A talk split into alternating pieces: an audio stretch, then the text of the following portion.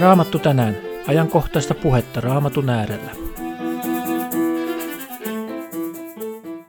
Paavalin kirja Kalatalaisille on Uuden testamentin kaikkein tärkeimpiä kirjeitä.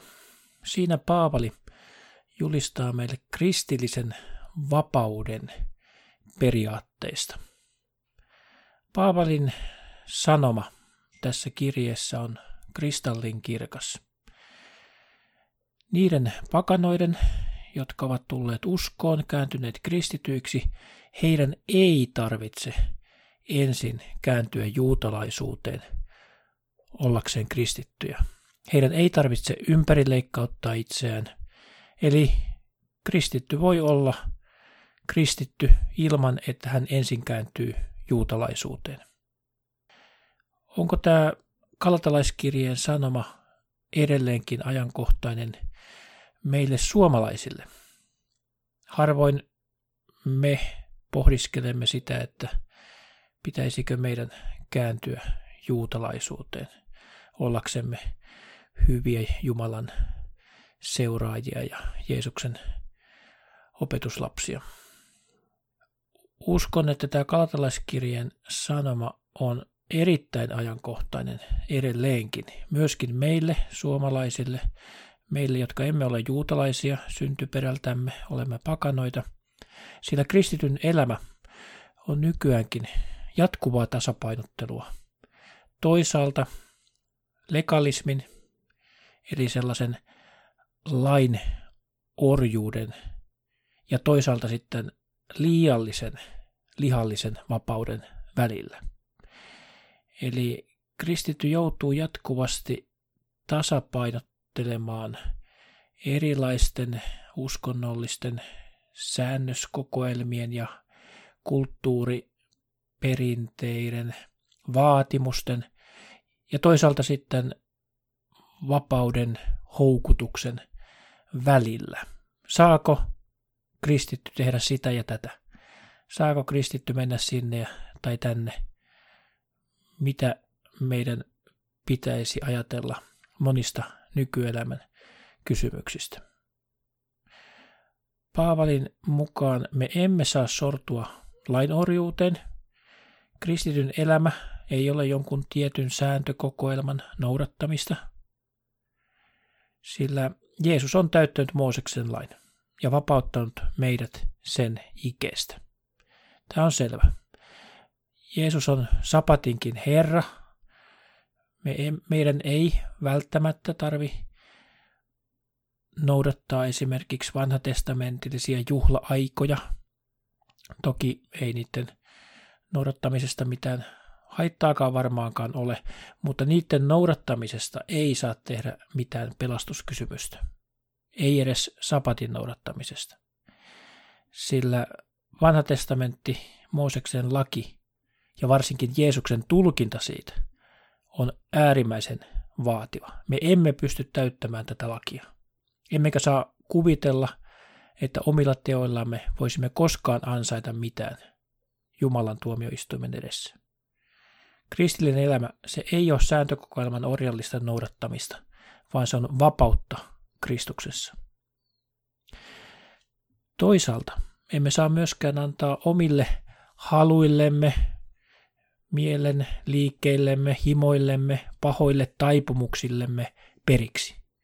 Jeesus ei ole vapauttanut meitä tekemään syntiä, vaan hän on vapauttanut meidät kristityn vapauteen vapauteen olla tekemättä syntiä.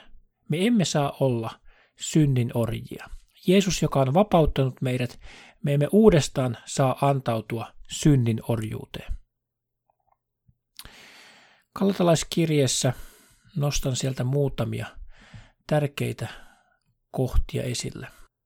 Luvusta 2 ja 16 koska tiedämme, ettei ihminen tule vanhurskaaksi tekemällä lain vaatimia tekoja, vaan uskosta Jeesukseen Kristukseen. Olemme mekin uskoneet Kristukseen Jeesuksen, jotta tulisimme vanhurskaiksi uskomalla Kristuksen emmekä tekemällä lain vaatimia tekoja. Eihän kukaan tule vanhurskaaksi tekemällä lain vaatimia tekoja. Luku 3 ja 11. On selvää, ettei kukaan tule vanhurskaaksi Jumalan edessä lain avulla, sillä vanhurskas elää uskosta. Ja jakeesta 13 eteenpäin.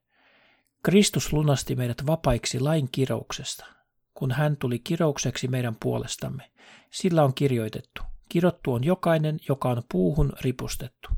Näin Abrahamin siunaus tulee pakanoiden osaksi Kristuksessa Jeesuksessa, jotta me uskon kautta saisimme luvatun hengen.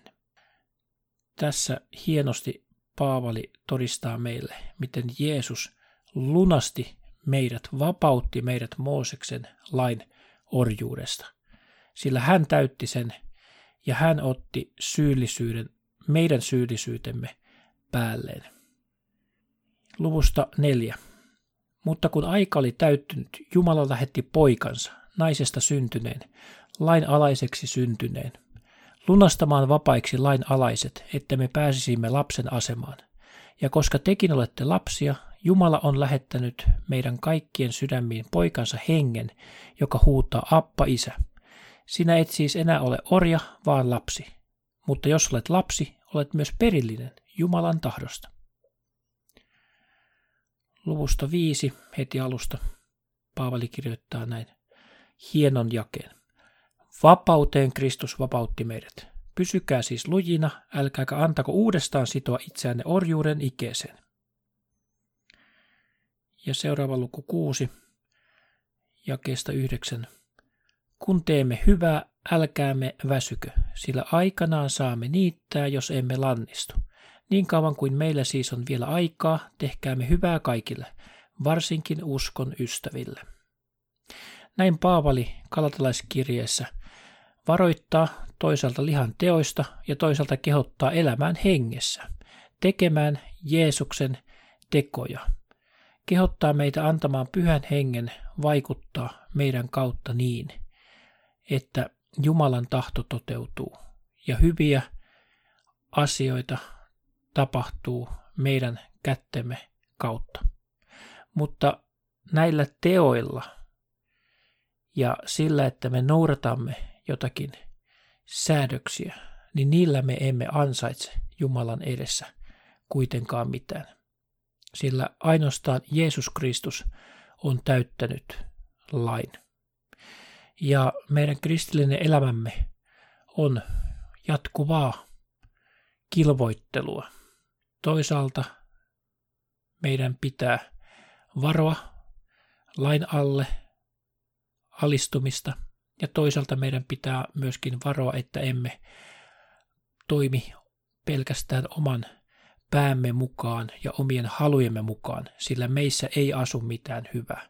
Olemme en, en, edelleenkin perisynnin alaisia, meissä asuu edelleenkin synti. Me emme ole vielä vapautetut pahoista haluista ja pahoista himoista, vaan meidän pitää kilvoitella, jatkaa kaitaa tietä eteenpäin. Tehdään näin tulevinakin aikoina. Siunausta päivääsi.